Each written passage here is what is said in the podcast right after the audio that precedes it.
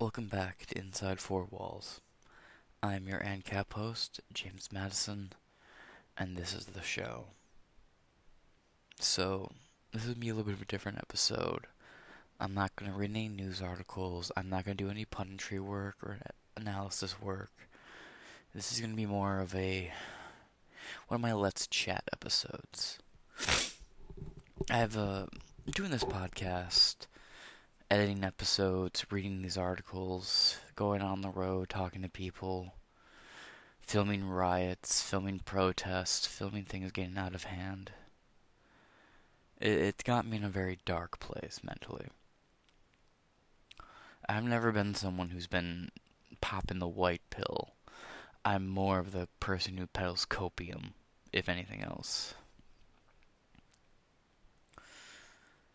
But there's a lot of hatred out there. if you would have asked me maybe 10 years ago if I thought racial tensions in this country were alleviated or racism in this country is on its way out, I would have said yes. But from Antifa to BLM to Proud Boys to Boogaloo Boys to the sheeple to the red pilled to the blue pilled and everyone in between things have only gotten worse. You know, I look at my TV, I look at the, I look outside my window, and I see one of three things. Where I'm at now, I look out my window, I see neighbors out there barbecuing, black people, white people, Asian people shaking hands, drinking beers, cheersing, just having a good time and smiling, right? But when I looked outside my apart my hotel window when I was in Portland, I saw fire bombs being thrown, people being beaten in the streets. I saw bottles being thrown at people, cops being beaten with their own batons, cars running through crowds of people. And then I look outside my window overlooking DC and I see people who I would genuinely call on my side storming one of the nation's capitals. There's really three realities we live in today. Either everything's business as usual, you voted for whoever you voted for in November, and you went on with your life. Happy with the result or disappointed with the results. This party says that, that party says that. Whatever, you know, both sides got their talking points or you live in the world where it's like there's these crazy people trying to bring back racism. They're out there and they're just rioting in the streets because they want to cause destruction. You know, these are all pawns for the new world order. There's a new regime working towards a one world government. You know, they want you to fail. This country's dying. It's on its way out. And part of that I agree with right? Like like part of that I agree with, but it's not the whole truth. and on the other side, you have the third reality where it's you know these systems of oppression are always going to be here, have always been here. The planet's dying, and if we don't do something destructive now, there will be no peace in the future. And that's a very optimistic outlook on that mentality. But the point still stands that we live in three separate realities that all exist in one timeline. And I this is a theory, right? Like I, I, I can only speak so much for my generation. There's a, an artist out there named Tom MacDonald, and he said, you know, we grew up, we went to Hooters after school. We grew up watching South Park. How were we offended? And that's very true. You know, that's something that touches on a point. I never actually went to Hooters though, so that, that's where the point falls apart for me. But for me, you know, I'm at the ripe age of 23. I'll be 24 in a few more months. It's crazy how fast this year's flying by. You know, and I, I've done it all. And you have every right to roll your eyes at a 23 year old saying they've done it all, but I've made money off selling music. I've been in a bunch of bands. I've traveled the country. I, I've been through all 50 states. I had a semi successful stand up career before I was 14. You know, I quit doing stand up when I was about 16. I've been in the actual job field pretty much my whole life, working in my folks' shop. Then I started working in restaurants, had my own business, still run my own business, started my own media company. Been working in restaurants over 10 years, just left that industry. I've been in the hospitals, I've buried friends, I've stood over their graves as people my age and younger were lowered into them. I've looked up, I've seen their parents sobbing as they buried their child. I've looked up and I've seen my friends, girlfriends crying at their funerals. You know, I've had friends die in car accidents, suicides. Last year, I lost four of my closest friends.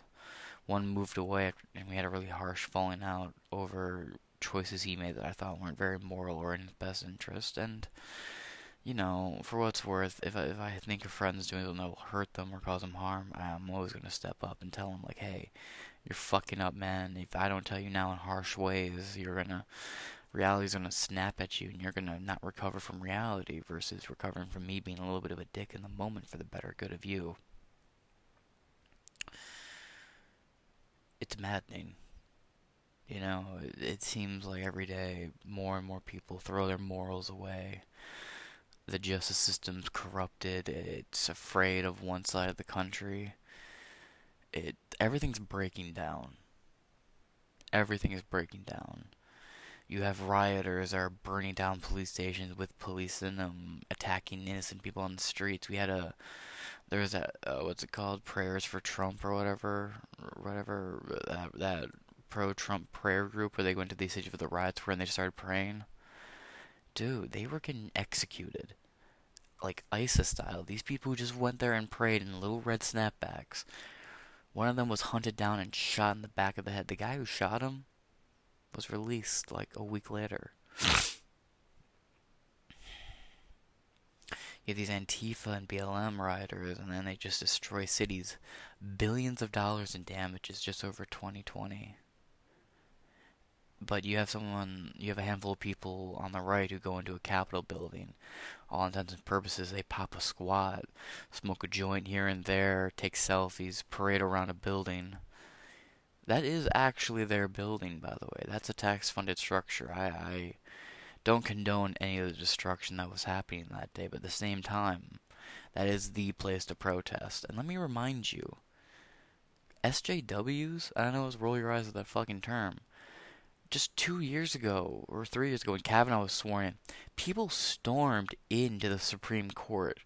If you want to talk about a sacred building with a sacred practice in there, the Supreme Court, like you're not even allowed to have cameras in there. No camera crew or equipment, not even C-SPAN can get permission to go in there at all. You know? But no one was arrested that day. They stormed in and threatened and tried to attack Supreme Court justices. They nothing happened to those people.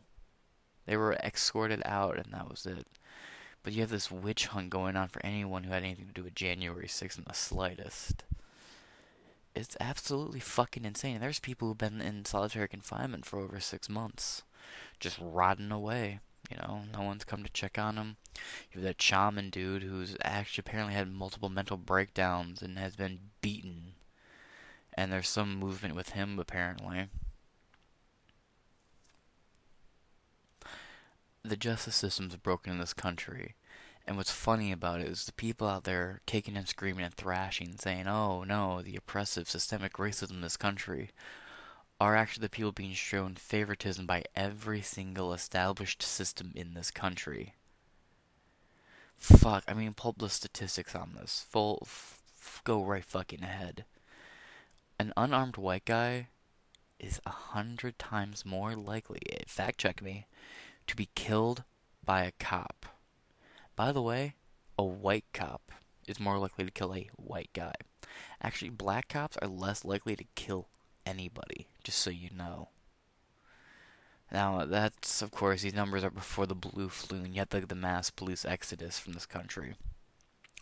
Where, you know, cops are quitting by the thousands for every every day for weeks. And then they got these new recruits who were just rushed in to fill in the void where all these other veteran cops left when they resigned when they saw what was happening to the system. That was really our canary in the coal mine. And it drives me up a fucking tree because you have these people who aren't following what's going on. Biden just the other day carpet bombed, and and I know he carpet bombed Syria. Like what was it, day like within 24 hours of him being sworn in, we dropped four massive bombs across Syrian civilian neighborhoods, and we just carpet bombed a bunch of fucking African cities. Black Lives Matter, right? BLM, is that what Biden was chanting? But we're bombing Africa for some fucking reason? The amount of just NPCable, it, it drives me up a fucking tree. You, the anti-war people just vanished overnight. We have mass migration issues where people are just pouring into this country illegally and people are becoming demoralized. And what really fucking scares me is this mass censorship on all these platforms, right? I gotta give Anchor a lot of credit because I purposely will read the terms and services, the TOS, and I'll purposely just push on them a little bit. You know, I'm not above throwing an N bomb here, saying fag there, or faggotry, faggot, nigga, you name it. I, I purposely will push back on, on, on these boundaries because I genuinely think honest conflict is far more important than dishonest harmony. But I'm genuinely worried that they're going to create something a lot more ugly, and I genuinely cannot tell anymore if it's going to be accidental or on purpose. I, I think the government's looking for that shot heard around the world so they can really just crack down. You're going to see the Insurrection Act eventually signed, and it's going to be through Biden. I guarantee it. Uh, I've already been talking for 12 minutes almost. Fuck me. But you have voices being purged everywhere on the right, on the left, on the far left, and on the far right, to the point where you have the alt left and the progressives, or the alt right and the progressives, sorry, being purged as well. Now, when you remove people from the online public square, which is like Facebook, Twitter, YouTube, tw- uh, Twitch, you name it, any of these platforms, right? That became the that was the modern day public square. And when you silence these voices, you're going to see them go to the old public squares, which are outside in the real world, with real consequences and real people, and it will go ugly. It will turn hostile, it will turn violent, and you will see actual death, and then the real civil war will pop off at that point. Because you can only you know, pulling the plug on a lot of people's internet connections and canceling their accounts will only do so much. You're really just adding more provocation for them. Because a lot of people, you know, on the left and the right, have this mentality of like, oh, big tech's evil, big tech's silencing us because of our opinions, and they're both right. And what happens when these two clashing sides who have been canceled online go into the street and meet in person and start spouting their rhetoric towards each other? You're going to see Kenosha in every fucking state. Do you fucking understand the implications of that? Now, there's this guy named Gypsy Crusader. I am very much the white pill equivalent of him. He. But he's right.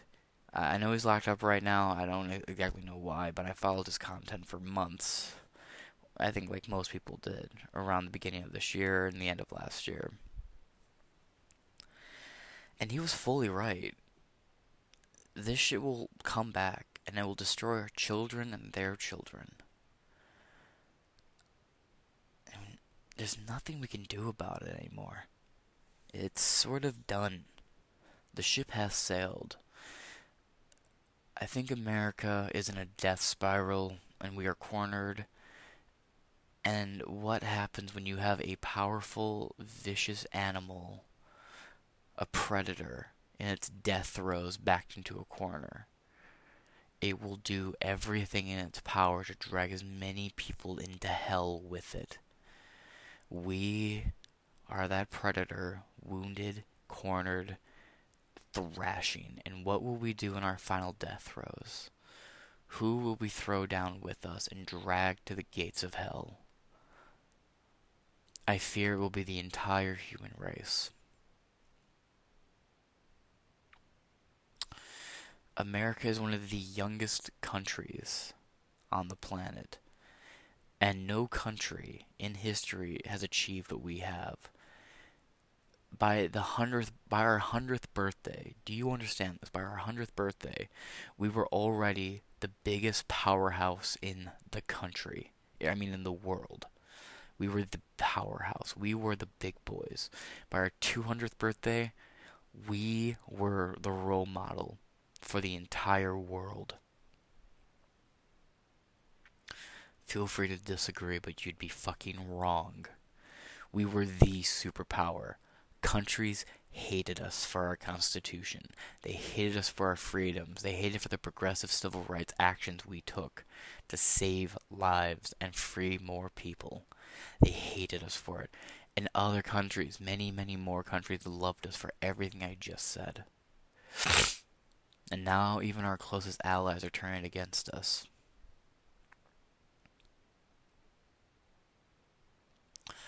And we did this, by the way. Just so you know, we did this.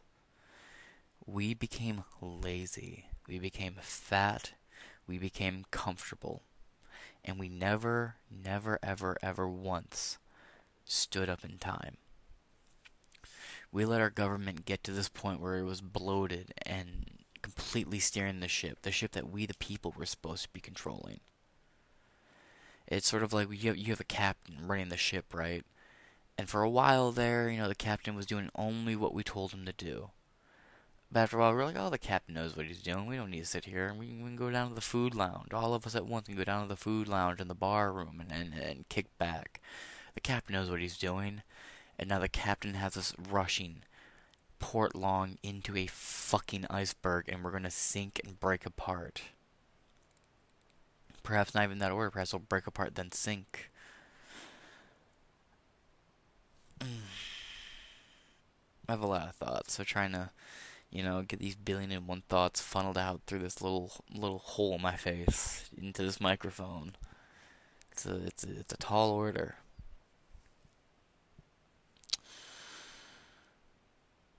And I'll be honest, like we can do another civil war, and we can do a World War Three, but we're looking like we're gonna do them at the same fucking time, and we can't do both at the same time. Right now, we are as spread thin as fucking possible. And China is breathing down our necks. And in one foul swoop, Russia, for a brief period of time, was defending us. But Biden fucked that up. And now Russia and China are working together. And and just so you know, China will turn on Russia when we're dead like when when America crumbles and we're destroyed, you're going to see Russia get destroyed and China just take over. If they bomb and take over Taiwan, it's over. It's functionally over at that point.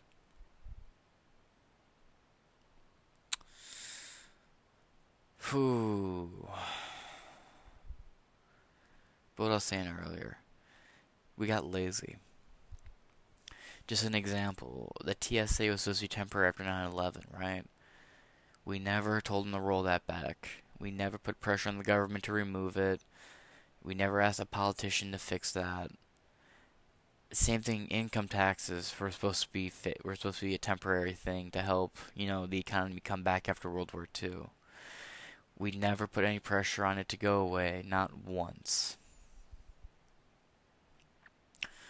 And occasionally you have these right men in the right time at the right place just get blocked. Ross Perot, Ron Paul. These are two men that were there and they should have won. The landscape of this country would be entirely different if those two men had taken over when, when they ran and got elected. But we let the system grow so big they were conspired against and we lost. Perhaps two of the greatest what ifs in presidential history, especially Ross Perot. The Reform Party could have done so much to save this country. I think Trump may have just bought us a little bit more time, but even he had a fucking closet full of skeletons and failures. we never stood up to our own government and told them no. We said yes because we're America. We're the good guys. We always win. No, we don't. We don't. Bay of Pigs, Vietnam, Desert Storm. We lose a lot.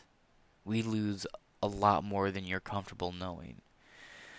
Nikola Tesla said, You will live to see human devastation and monstrous acts far beyond your comprehension. And he was right. If only you knew how bad things really are. But too many people take comfort in sleeping through the uncomfortable reality that we exist in. And when hell comes kicking down their door and their family and loved ones are dragged away, they'll sit there confused and angry, wondering why. And they're going to look around and blame the first thing they see even if it's not the real reason. Because they don't want to look in the mirror and say, I did this. I played some fucking role in what's happening to me now. They won't. Same thing with the baby boomers, you know? They've already taken far more than what they paid into Social Security. And the economy's even more. The economy was already being fucked by Social Security and social services because we told the baby boomers they paid into what they're getting when they actually are getting way more than they paid for. But baby boomers refuse to address that. Not all of them. I know I have some of you listening to this right now.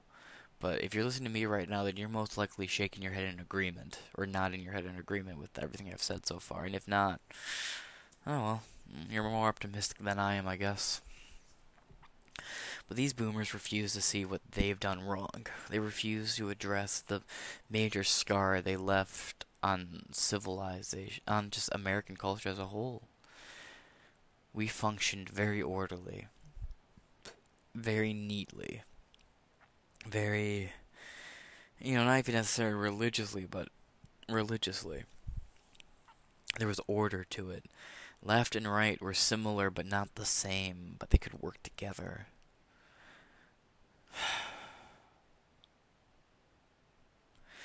But then they normalize drug use, promiscuous sex, porn, riots in the street in the name of peace, so on and so forth, right? They normalized that. They even got a couple of their pinko commie people in office. And forever the American culture was changed. Americana became history.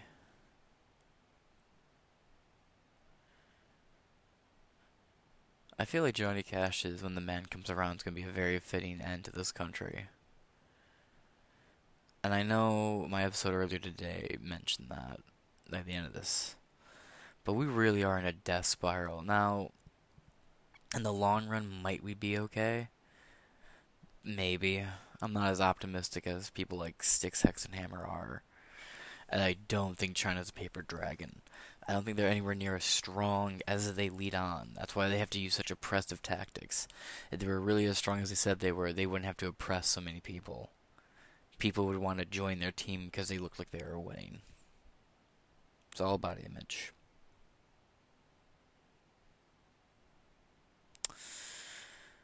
Growing up, I remember what happened when 9/11 happened. I remember where it was at least. I was in kindergarten.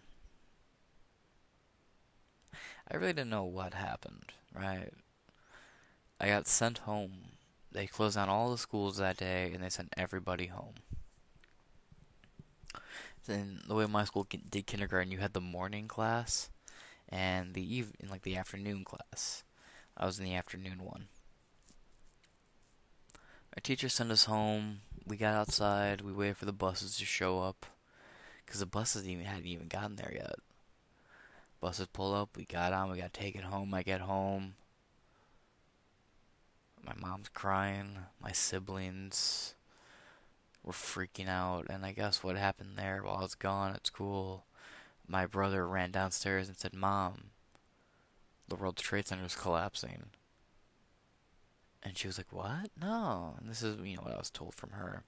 Turns on the TV as the second plane smashes into the building. And that was when I got home. It was the second tower crumbling in on itself. I remember the news anchor. She just wasn't talking. It was Fox 2 Detroit. No one was talking. I think it was actually the meteorologist Rich Luterman who said something like, How did this happen? What's happening? And he was met by silence. I wish I could remember what my grandma was thinking, or what she said, or what she looked like. Because she was a World War II vet, had seen so much and fought for this country on so many places, so many countries' soil. She fought in the name of America, saved so many veterans' lives. I'm sure there's a lot of veterans alive right now who wouldn't be alive without my grandma, having been there on that battleship back in the day. For all I know, she was asleep.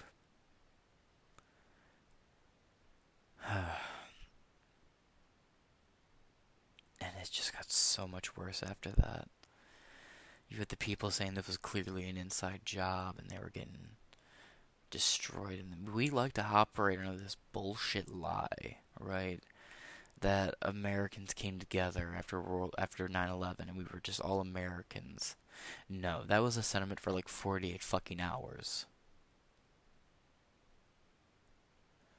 The government turned and lied our way into Iraq after that. And lied our way into the Middle East. And my entire childhood, from kindergarten through junior high, every news channel showed the war on terror. You saw body camera footage of people in these neighborhoods in the Middle East getting shot. American soldiers coming back with PTSD. You know, I grew up in a tattoo shop. I saw this all the time. You'd have these soldiers come in and they were just fucked. So fucked up. They'd have to take a break from getting tattoos because of the sound of the machine would bother them one guy specifically, I'll call him fucking Goldilocks. He had long blonde hair at the time. He was a veteran. He came out and immediately tried to go for that fucking hippy dippy lifestyle, and it was just. It was a mask. He was finding comfort in something that he wasn't. He was a dick, so, you know, fuck him to begin with. But anyway. Growing up, you know, I watched the last C-SPAN. Washington Journal was my morning show while I ate my cereal before I went to school. Was Washington Journal. Every day you'd have like General Petraeus, Dick Armey. You'd have Bob Dole, all these old neocon sacks of shit. Just up there talking all sorts of bullshit. Winning here, you know, this many casualties there we're moving into a new city to secure oil reserves there. We grew up watching war on every channel CNN, Fox, local stations, you name it. Every day you were guaranteed to hear some new update about the war on terror, the war on Iraq, the war in Palestine, the war in Israel. The Gaza this, the Gaza's fallen there. Oh, they've seized control over Gaza. The Belizeans every day. And then it went from the Taliban overnight. You know, Osama bin Laden was wiped out and fucking decapitated, and they, they showed the Rotten.com and LiveLeaks showed the cell phone footage of him being murked. Then it immediately, like in 24 hours, was like new enemy, ISIS. Journalist getting his head chopped off.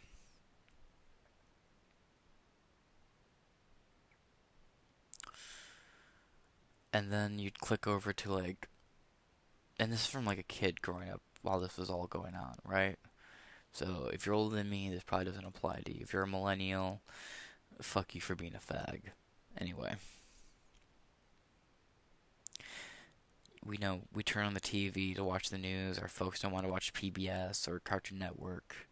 They want to watch the news, see what's going on, and all we see is death, destruction, you know, I live in Michigan, so you know it'd be like, oh, war on terror, a hundred thousand people dead. The city got bombed, drone strikes. Oh, and in Detroit, you know, a family of five, an infant, two little girls, and a fifth grader were all murdered in their home, and gang crossfire, shit like that. And then you, you know, you click it over to PBS, and there's Mr. Rogers telling you to be you. You know, you're the best out there. Go out in the world and do you. You know, be the best you can be. Go fucking Cartoon Network, same shit. You know, go out there, be yourself. You know, do this and that. You know, you are you. All that happy-go-lucky bullshit. You know, we grew up with this dichotomy of these two alternate realities. So a lot of us grew up thinking like, well, the system just kills. The system just kills. I don't want to kill. Who am I? Oh, I'm not a killer. And then you get you grow to become Antifa, misled and brainwashed, killing on the name of the machine. Or you know, you're fed all this bullshit growing up. These half truths about the you know, the race riots, these half truths about Dr. King, these half truths about the civil rights movement. You just get half of a picture, and then you turn on the TV, it says war here. Turn the channel, and it says, be peaceful. You're peaceful. You have people who don't know who they are anymore. Not to mention, you know, you have the broken household growing up dads weren't there for their kids, and this is something I can speak about firsthand. And you see it. You look out, you see low value women and beta males out there, and it's just garbage. The same women demand respect are selling pictures of their buttholes online for $5 a month, and they demand respect. Fuck off, slut. And then you have these dudes out there who put all their stock in their personality or put all their stock into to a persona they've ho- they've honed for themselves in the hopes of getting some pussy. Fuck you, fag. You're not even a real person. No one lived through hard times in my generation, but we're making hard times. There's an old adage. Hard times creates hard men, hard men create good times, good times create soft men, soft men create hard times and it repeats like that forever. It's an Ouroboros cycle of sorts.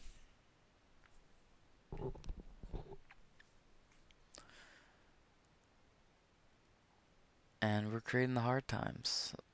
Downside is we have internet, we have vice in our pockets, we have dopamine burnout. It's not hard to get your hands on some drugs.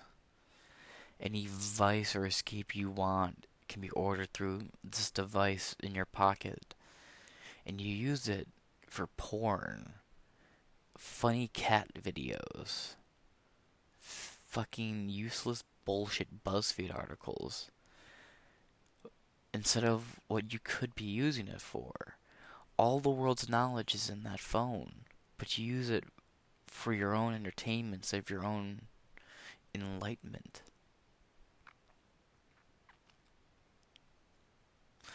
It makes me think we are still just monkeys who have grown far ahead of where we should be.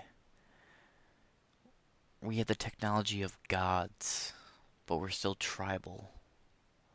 We have nuclear energy, nuclear warheads. We have sent men into space, women into space, dogs and flies and horses into space. We even sent a fucking Muppet into space.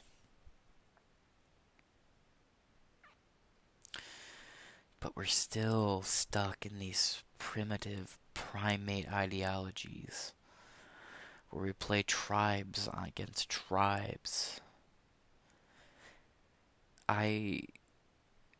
What do you think the odds are that humans will go down as a footnote in Earth's history?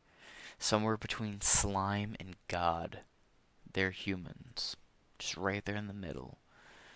We were the one little missing link that connected the slime to becoming gods.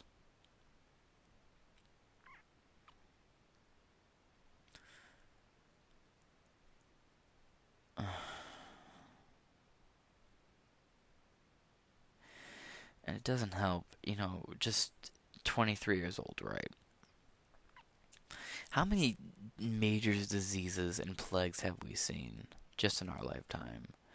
Swine flu, Ebola, malaria, Zika, uh, COVID. You fucking name it, man. That's only a handful. Like mad cow spread pretty hard in my in my lifetime.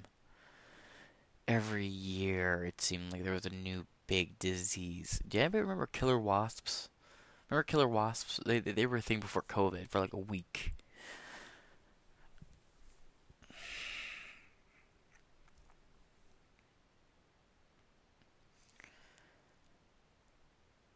And touching on what I said earlier about other countries following our leads and looking up to us. Look around. We're riding in our streets, now you look around the world. France, Belgium, Germany, England, France, Ireland, Canada, Mexico. All riots, all the time. Cities on fire, innocent people being beaten to death for the wrong political opinions. And we were so fucking close. We were so goddamn close to to peace. We really were. We were so, so, so fucking close.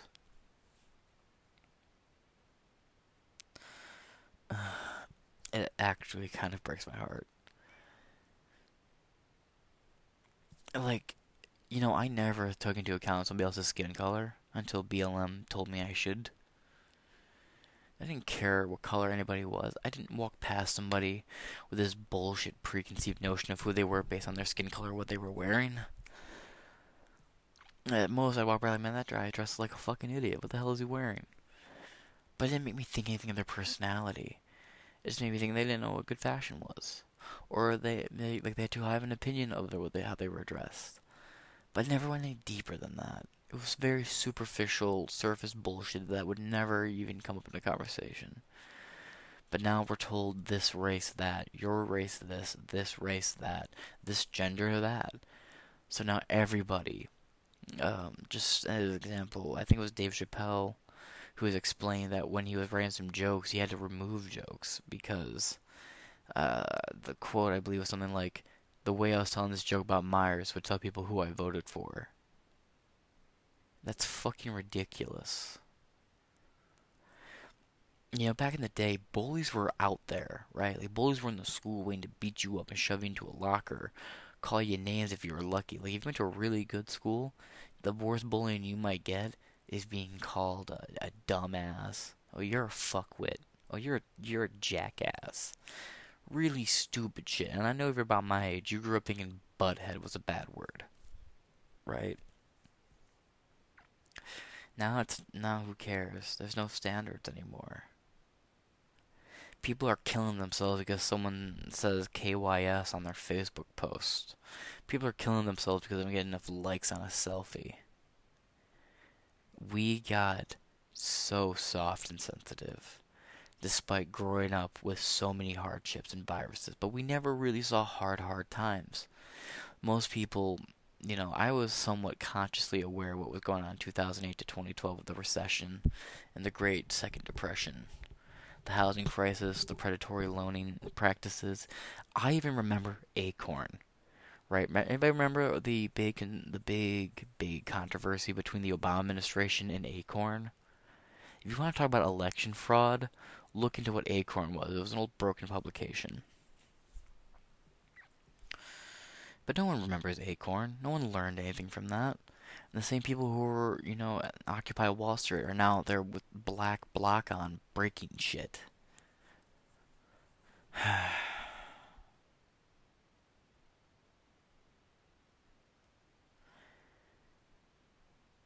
Do I think all of humanity will be gone there's like a 10% chance, I think, that humanity wipes itself out in my lifetime. 10%. I don't put any stock into that doomsday death clock bullshit. Those are a bunch of scientists LARPing because I think it was a funny fucking epic idea. But do I think our society will collapse? There's a 90% to 95% chance, in my opinion. Yes. If not in my lifetime, for sure within the next hundred years. And if only we could do just if we could go back to how everybody interacted with each other just 10 years ago, right? Just 10 years ago. But have the technological advancements we have now, we'd be in an entirely different place. We have the technology now to purge disease from the human body, but we don't use it for that. We have a military gel, and what it does is you squeeze it into breaks, and after three hours or so, that broken bone is fully healed. I'm not exaggerating, it's a real thing. We have lasers that melt skin back together, so cuts and gashes are are not even an issue. But we don't use them in the public because it's so expensive. We pretty much only use it in the combat settings. Like I said, I don't really have a I didn't have a plan for this episode. I just sort of wanted to have a stream of consciousness put out there. And sometimes, you know, you, you see people peddling this copium bullshit, and I try to. But everything now, I, I, I guess you could say I've taken the red pill too intensely now, and I think everything's a big, big old conspiracy theory, and everything is connected. And I was really thinking that kind of way, and then Epstein happened, and that really drove that home. I guess essentially you get to the point where you wonder how much is Alex Jones actually wrong about, and how much is he actually correct about. Because that guy is right 9 out of 10 times, despite how he words himself.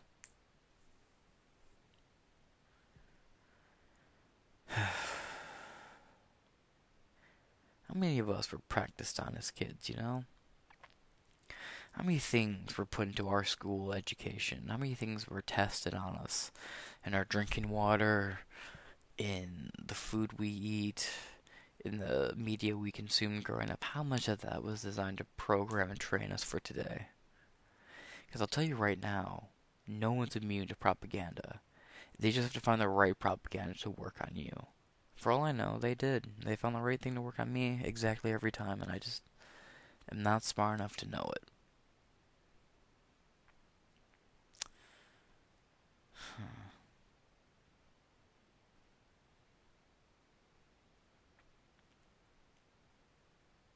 How's that quip go? Something like, In the desert I came across a traveler and with him he had a suitcase and two stones. And it said, I am man, Homo sapien of Homo sapiens. Look upon my work, ye mighty, and whimper. Something like that. That's not the direct quote, I'm sure.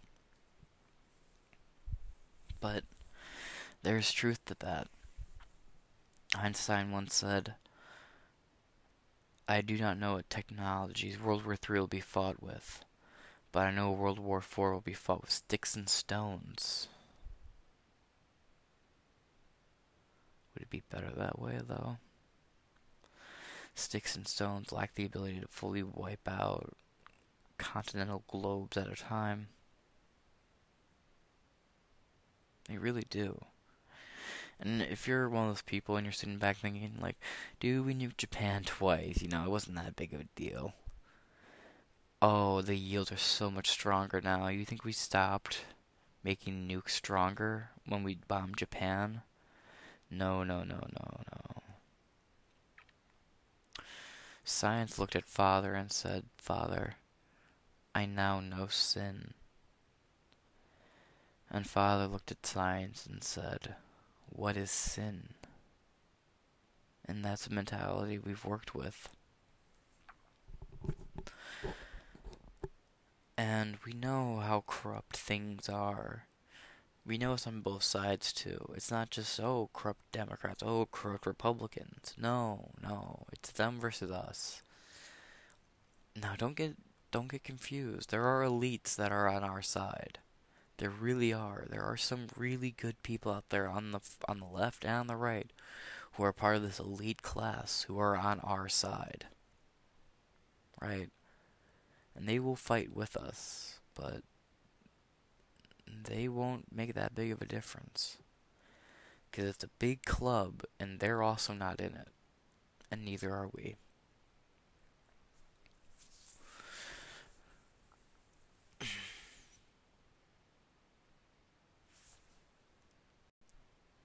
I remember in 2016, a lot of people were like, oh, this is the worst year ever.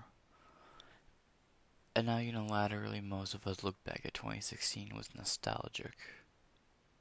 Like, the nostalgia for that time period is unreal. A new meme every week.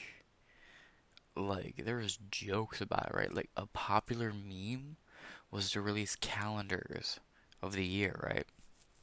Like, you'd have all the months lined up, and you would have, like, the meme of that month for all 12 months. Like that went on from 2016 to like 2019. And honestly, 2016 to 2019 all felt like the same year for me. Things didn't really change for me till 2020. But I know most of you probably agree with what I just said. 2016 felt like the worst year. And you've probably said, oh man, I can't wait for 2016 to be over. Holy shit this year is just so long. It's dragging on and on and all that other shit. Just to now look back at it and miss it. Like, if I could perpetually just live in Groundhog's Day almost any day in 2016, I would take that deal.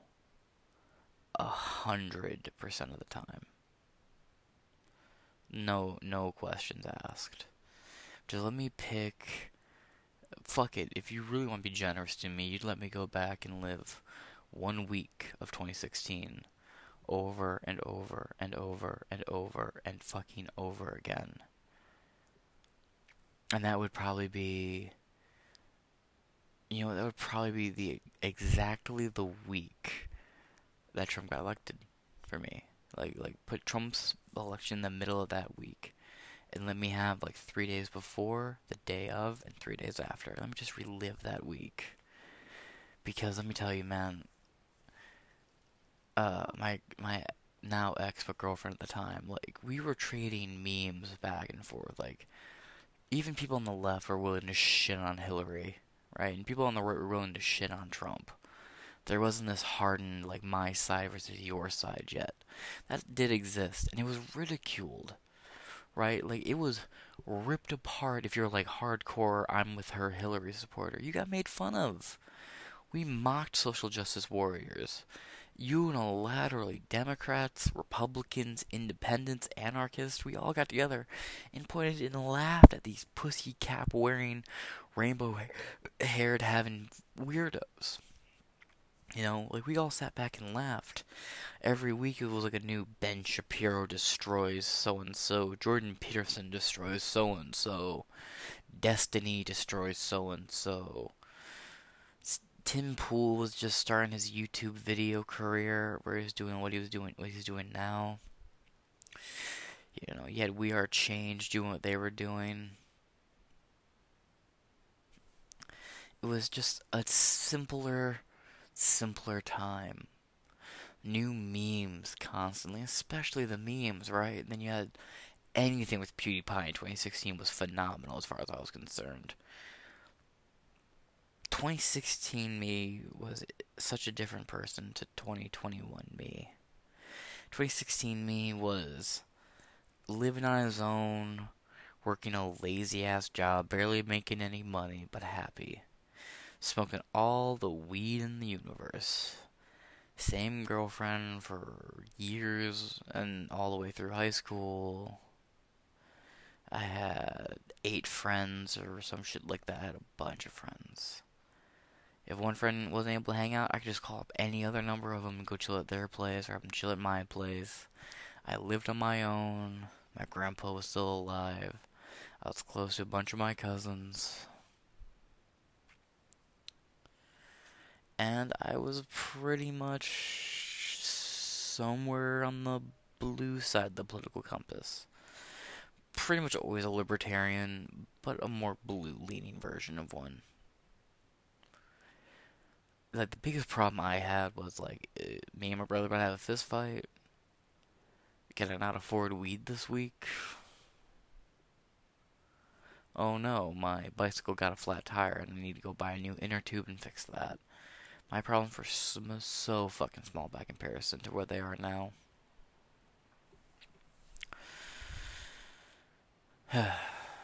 now 2021 means a lot harder of an individual.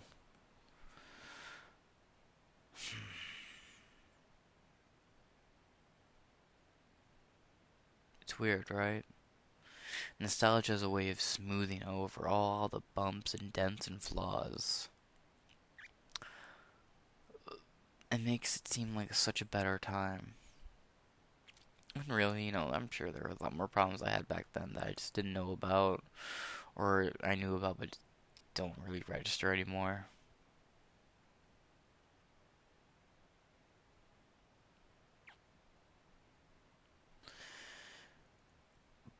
But something weird happened. Things got weird. The universe went upside down. People went to war with each other and their friends and family. And now it seems like everything that happens on this earth is a political act of some kind. And dude, let's just UFC in 2016. Cejudo, McGregor's debut, Ronda Rousey. You know, you just had these, you Khabib, the Khabib man. And you had the music, you had that weird dancing alien that sang in Spanish. Vine had just gotten taken down. Everybody was grieving for Vine, and everybody was like uploading Vine archives. TikTok was still called Musically, or music.ly, L-Y.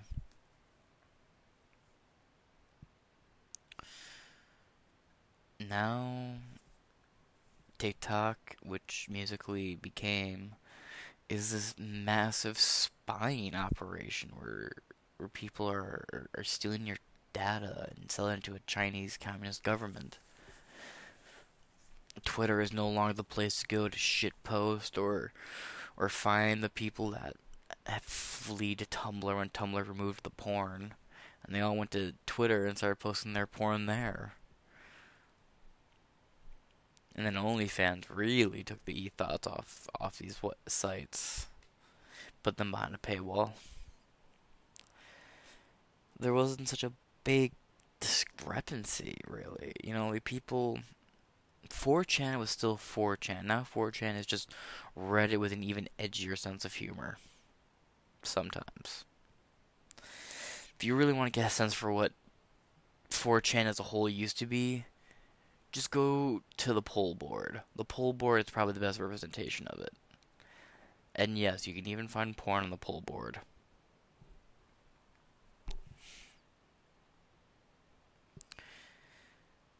Ah, uh, you know, you still had Filthy Frank, Maxmoefoe before it became a fucking Pokemon channel. Anything for views. I can't remember what his original name was. It was something before anything for views. I can't remember what it was though some Warcraft reference, I believe. iDubbbz before he became a cuck. You had the Cake trilogy with Maxmoefoe, iDubbbz, and Filthy Frank. And man, everyone was ripping on fucking all female Ghostbusters. Everyone was ripping on it, right? SNL was still kind of watchable. Fox had an animation domination.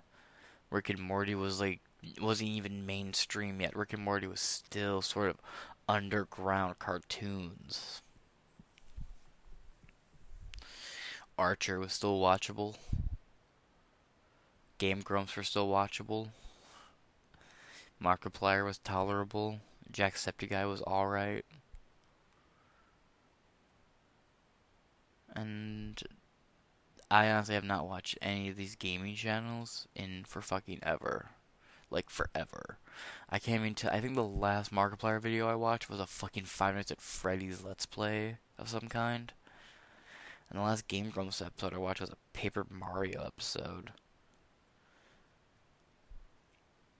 I used to watch these channels every day. Like I used to sit back and wait for their uploads.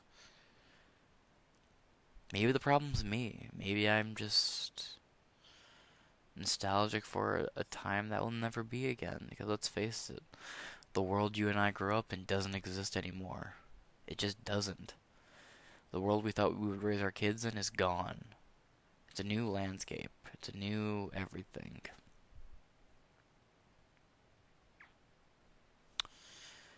And I honestly cannot tell you what that means implication wise. But I'm worried.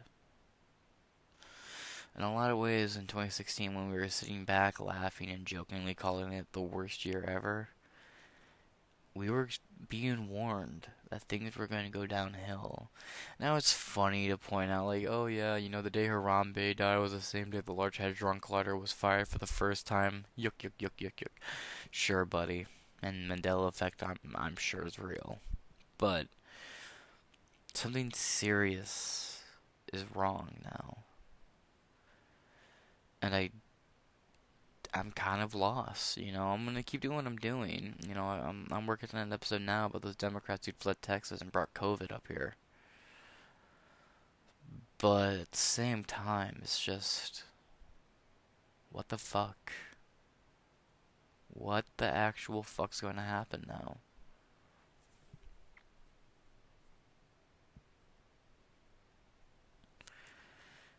Like like I said, I, I didn't have any plan for this episode. I just had a lot on my mind and I wanted to get it out there somehow.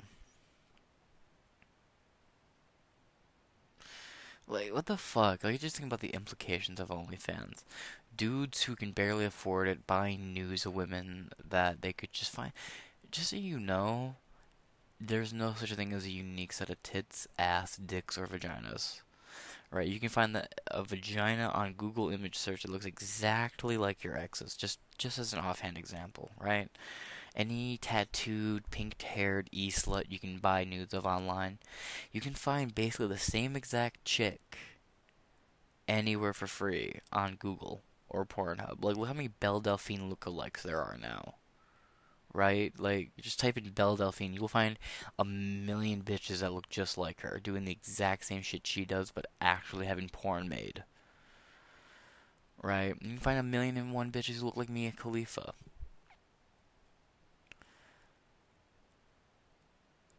But people are still going into debt to buy nudes because they want that level of intimacy, I'm sure. I can't really put my my finger on it. I've never paid for nudes, nor will I ever pay for nudes. Again, you actually find some really good stuff on 4chan if you're looking for porn. But just think about what the implications are of this, right? In like 20 years, if we're still around, you're gonna have like kids going on on Pornhub finding their mom's old OnlyFans leaked videos, right? And a lot of these women are gonna have a hard time finding partners. The same thing with a lot of these guys. Like, they're gonna have a hard time finding women. They burnt out their dopamine, jerking off and popping off every night to these fucking e sluts who don't give a fuck about their existence. They're just hitting that dopamine switch every night, multiple times a day. I'm sure. And by the time they get the chance to meet a real woman, settle down, they're just burnt out. Same thing with these women. They're gonna be blown out the internet destroyed humanity. And that had all the ability to save us, to open up our minds to whole new levels of understanding, but we use it to hurt ourselves instead of educate ourselves.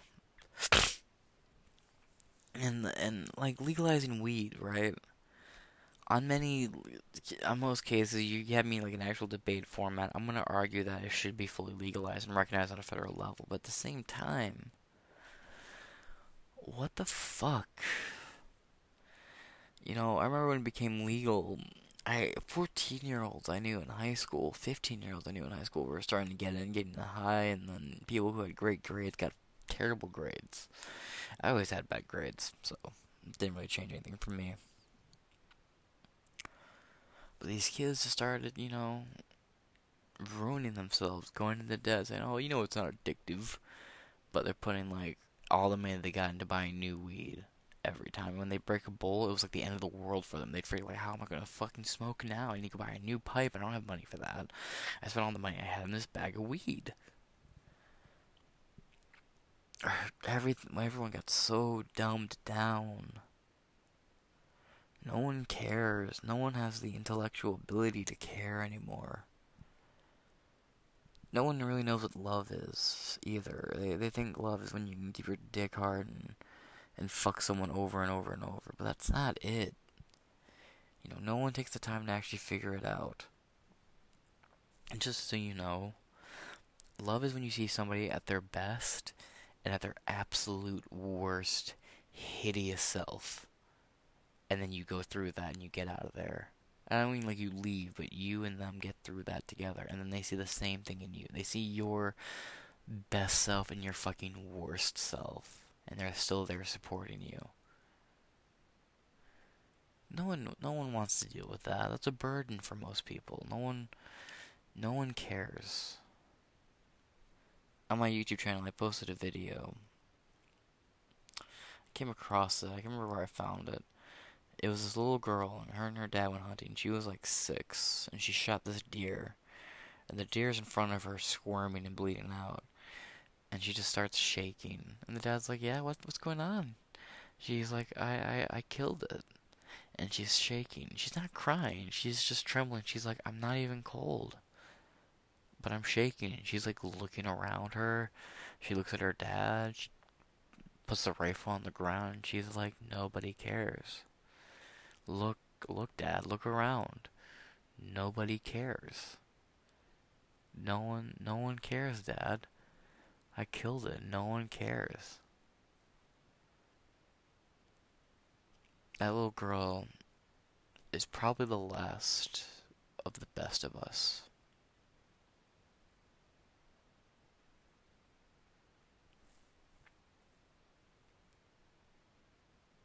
I'm still here. I'm just thinking. It was in Montauk. Uh, it's a city in New York. Right outside Dutchess County, or for Oniontown. There was this guy. He was mugged. And he surrendered to the muggers. He did. He was like, take everything. You know, I, I don't want to fight you. I just want to go home.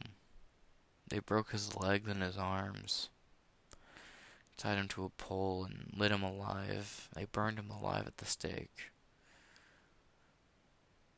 In the middle of the day, no one, no one did anything. This guy screamed and cried, and all people did was call, ask somebody else to help. No one themselves got in and helped. No one even threw their Starbucks latte on the guy. They just didn't care, really.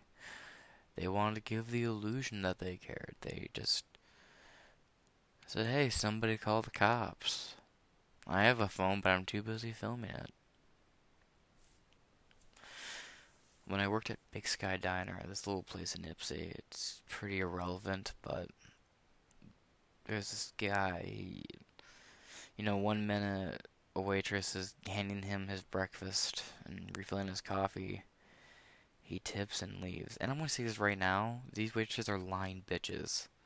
They told the news and everybody like, oh yeah, you know, we saw him in here all the time. This dude had never been in there. I worked there for like five years and I had never once saw this guy before. Right? But they said, oh, he comes in here all the time. Lying bitches. That's all it was. Oh, don't forget about me, is what that bullshit was. Oh, yeah, he was a regular. You know, I knew him so well and he died. It was so sad all that boils down to don't forget about me on during this tragedy. I'm getting ahead of myself, but I hate those bitches. This guy was pulling out of Big Sky. It was probably like two. No, it was about one because my shift ended at three. I just went home and everybody was still there. It was about one. I had my headphones in, doing the dishes. I just got this bad feeling I don't know how to explain it. It's just everything felt wrong. and I look up and I see this cook named Dave. He's like this six foot two dude, looks like Walter White from Breaking Bad, speeding out of the building. And he's not the guy to do that, you know. Even if he, like, I've seen him walk out on a shift, but he ran with this look on his face, this determined but horrified look. So I followed him. This guy pulled out of the restaurant four cars that were drag racing down E course. Three of them smashed right into his car. Car bits were everywhere. And I remember seeing this guy's face, this old man, this old chubby guy. He's in his car seat. No eyeballs. There's, he doesn't have any eyes. It's just goo. It's just liquid running down his face, you know. Everything's liquid inside of him. Airbags gone off and all that did was liquefy even more of him. I get out there. And I got out there like, fuck. Not even half a second before Dave did, but I didn't go to the car. I got within two feet of the front of the car, and I saw the dude's face, and I knew it was too late. And props to, to this guy named Dave, man. He he held the old man's hand. He sat there and he just talked to him. He was like, "Hey, buddy, ambulances are on the way. You're you're going to be all right. You're going to see your family. And you know, I can't get you out of the car, man, but you're going to be okay. You're going to get through this." And I knew better. And I knew Dave knew better. I just didn't Oh, I don't know. I didn't have it in me. This guy's car was, you know, his engine was fucking sticking out the hood of his car. And, you know, he was just there. Like, I had just walked by him, gave him a little head nod and a wave. You know, I was carrying dishes to the back. I didn't know the fucking guy. I had never seen him before, but, you know, he was a customer. You know, he looked at me, I looked at him. You just fucking nod and keep going. Your casual passerby greeting. And this guy just puke out of his mouth, goo running out of his ears and his eye sockets and then he started convulsing and you know uh, again to dave's credit he just sat there and he held his hand. He just the little man started spasming and he just kept talking like hey you know don't fall asleep on me buddy you gotta and when i looked away from that i saw hundreds of people lined up and down the road people were like striking poses and making like hand signs and gang signs and peace signs and shit in front of this car as somebody who I considered a close friend at the time was holding a man who was dying. People were just taking selfies. Come to find out, like, no one called the cops. It took like 20 minutes for anybody to call the cops. It was like a garage next across the street or a mechanic called the cops. You know, this guy, these car, one car, the, one of the four cars that didn't hit him got away. They they caught him like a week later, but you know they still caught him. One other guy was, uh, no one else died. Just this one old man died. And there was panhandlers walking up and down the street asking people for money. Like, "Oh, so tragic. Any, any one of us could go any minute now." Spare a dollar? Oh, you know, it's so sad you got a couple change on you. That's humanity. That's. If you want to know what humans really are like, it's one guy in a crowd of a hundred people comforting a dying person while the rest of them take selfies and live Facebook videos. And what really disgusted me is like, the police got Dave to leave, right? They're like, hey, you know, he's gone. We need you to move so we can get the, so we can, you know, clear out and get ambulances in there. People were running up to the car with this dead guy in it, and they were like putting their arms around his shoulders, taking selfies with him. And cops weren't shooing them away. They weren't. And it's just you know, it's hard not to believe that that's what humanity really is. A bunch of vain, hairless monkeys with technology. And only a few of us care. But nothing happens to the ones who care. The ones who are vain and selfish get all the rewards in the world. And I refuse to talk to the news. A couple people asked, and I was like, fuck off. I have nothing to say here. Because what am I going to say? You know, I don't know the guy. Um, and I could tell my side of the story that day, but that would take away from. I, no one talked to Dave. He got in his car and he drove home. He, he filed a police report and he left.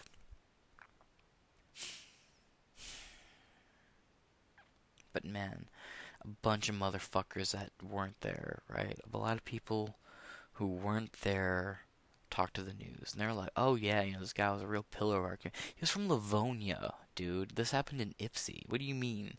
the fuck do you mean he was part of our community? No, he was stopping through town on his way to God knows where, and tragedy happened. But these cunty harlots that I worked with were like, oh yeah, I'm gonna cry on camera and talk about all these bullshit events and memories I have with him that aren't real, but I'm gonna make it up because it makes me look like like like a victim too. Disgusted me. A man died that day, and the biggest tragedy was a bunch of worthless cretins looking for their five minutes in the spotlight. I left middle. I just left. I went in. I made myself a hamburger, some fries, put them in a to-go box, and then the phone rang. Right, I answer it, and there's this lady on the other hand, and she's like, on the other end, sorry. She's like, hey, you know, I'm coming in to get food, and all the roads are closed off. What the fuck's happening? I said, ma'am, there was a major car accident. I don't know if the restaurant's going to stay open. My advice to you is call back in like an hour. If you get a hold of anybody in here, then we're still open. You can come on in. But right now, the roads are closed. The fire department, EMS, paramedics, uh, road cleaners, and all those people can get in.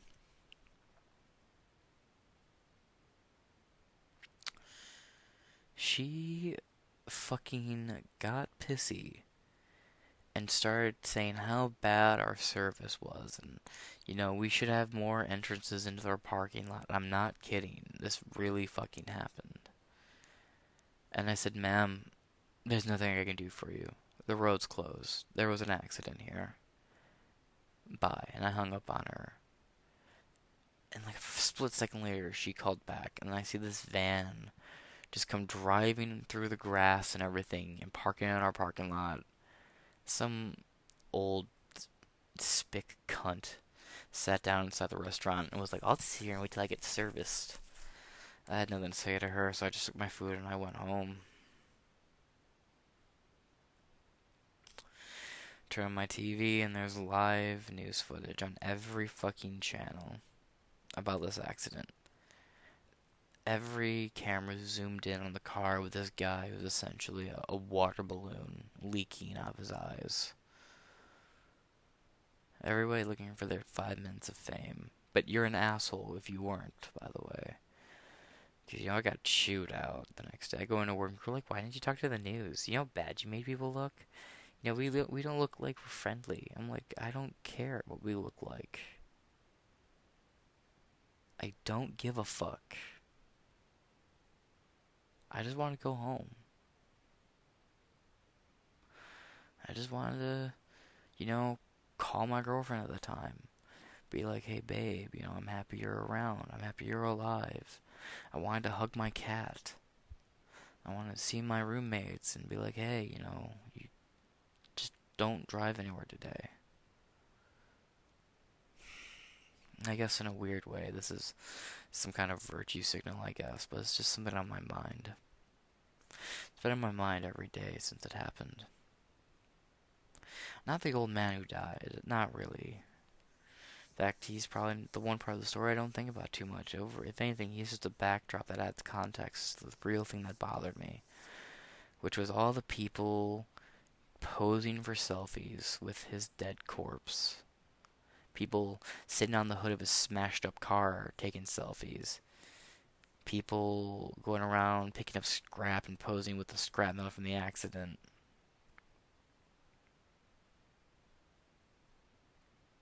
That bothers me so much. For a few months, and occasionally, still to this day, I'll, I'll just have a nightmare and I'll see that guy's face. Just melting. I don't know how to describe it either. It didn't look like he had any bones in his face. It just looked like a water balloon with two holes popped in it. But the water wasn't rushing out of the water balloon, it was a steady trickle. I remember watching him convulse in his car seat.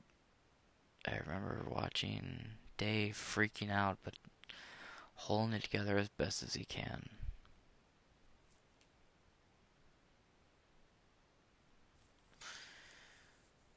But the thing that I always think about is all these fucking assholes streaming to Instagram and Facebook. Talking, oh, this is fucking crazy, y'all. You won't believe this shit. Look at he fucking dying. Oh my god, look at that motherfucker fucking dying. This shit's crazy, y'all. Like, oh my god, you won't believe it. Well, I only got 15 of y'all watching. This shit's crazy. no one wants to be the hero. They just want to think they would be the hero.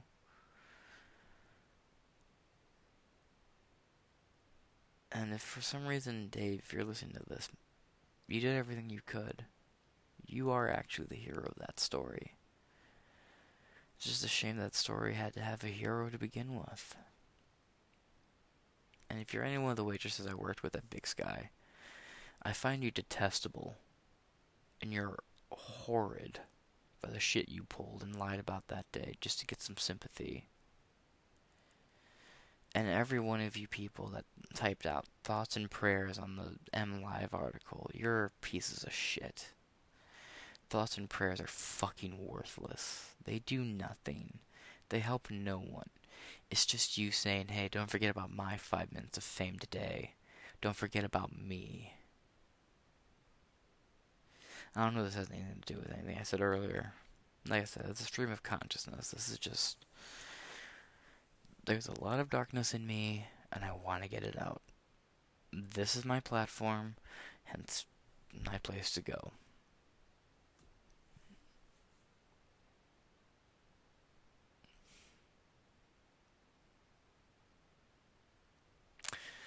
I've seen some real horrors.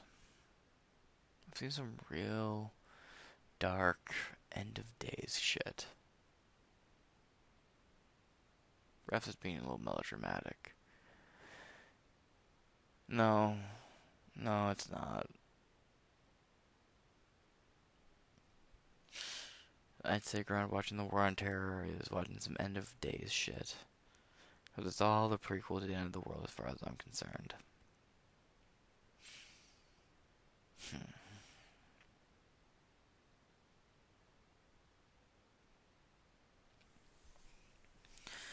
It is crazy how humans have this ability to just move on, just progress, or make ourselves think we're progressing when really we're just regressing back into primal behavior again.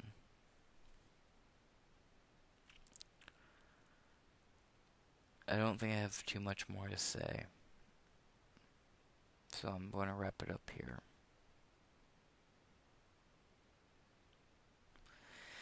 I've been James Madison. I don't know what this episode is. But thanks for listening, I guess.